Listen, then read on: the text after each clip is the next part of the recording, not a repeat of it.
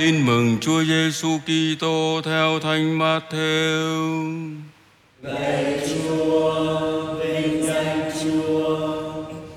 Khi ấy Chúa Giêsu đến địa hạt thành Caesarea Philippe và hỏi các môn đệ rằng người ta bảo con người là ai? Các ông thưa, người thì bảo là Gioan Tẩy Giả, kẻ thì bảo là Elia, kẻ khác lại bảo là Jeremia hay một tiên tri nào đó. Chúa Giêsu nói với các ông, phần các con các con bảo thầy là ai? Simon Phêrô thưa rằng thầy là Đức Kitô con Thiên Chúa hằng sống. Chúa Giêsu trả lời rằng: Hỡi Simon con ông Giona, con có phúc vì chẳng phải xác thịt hay máu huyết mặc khải cho con, nhưng là cha thầy đấng ngự trên trời. Vậy thầy bảo cho con biết, con là đá, trên đá này thầy sẽ xây hội thánh của thầy và cửa địa ngục sẽ không thắng được. Thầy sẽ trao cho con chìa khóa nước trời. Sự gì con cầm buộc dưới đất, trên trời cũng cầm buộc.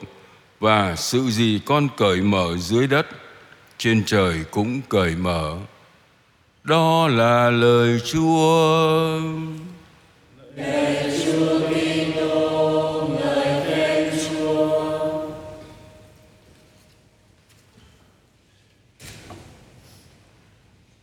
Kính thưa quý bệnh nhân, quý vị cao tuổi, quý sơ, quý anh chị em.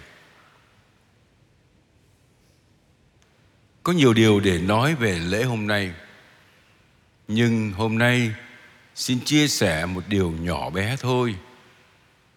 Thánh Phêrô và Thánh Phaolô tông đồ, mẫu gương rao giảng tin mừng.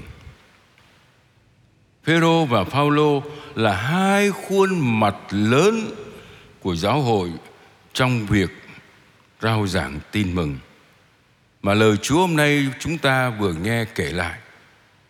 Và nếu những ai có đọc các giờ kinh phụng vụ thì tất cả các giờ kinh sáng, kinh sách, kinh trưa và kinh chiều cũng đều nói đến hai vị thánh vĩ đại này là những người rao giảng tin mừng.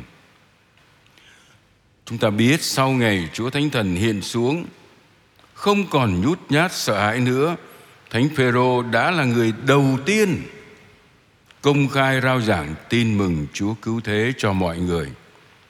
Đặc biệt là người Do Thái cho những người đã cắt bì. Thánh nhân làm chứng và rao giảng hết sức hùng hồn về Đức Giêsu Kitô và Ngài đã bị giết và đã sống lại từ cõi chết. Đó là niềm xác tín của Phêrô khi nói về Đức Kitô.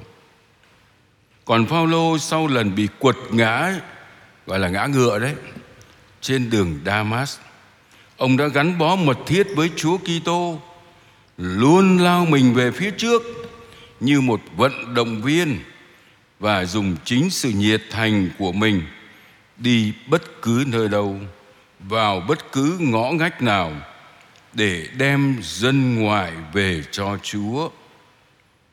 Và Phaolô cũng dùng chính khả năng trí thức của mình như anh em ca đoàn đây dùng khả năng âm nhạc của mình để trở nên lợi khí phổ biến tin mừng cho những vùng đất mới và coi việc rao giảng tin mừng là bổn phận và là niềm hạnh phúc của chính mình. Cho nên thánh nhân đã phải thốt lên vô phúc thay cho tôi nếu tôi không rao giảng tin mừng. Như vậy chúng ta thấy hai vị thánh đã liên kết trong một niềm tin, lòng mến Chúa và giáo hội. Và hai ngài đã minh chứng hùng hồn và hùng hồn nhất cho Chúa Kitô bằng chính máu đào của mình đổ ra ở Roma.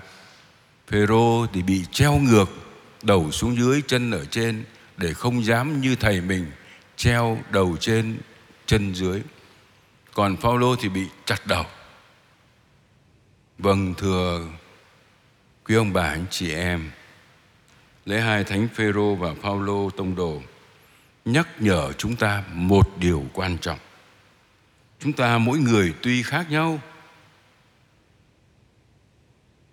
khả năng khác nhau tuổi tác khác nhau tính tình khác nhau nhưng chúng ta có cùng một niềm tin vào Đức Kitô.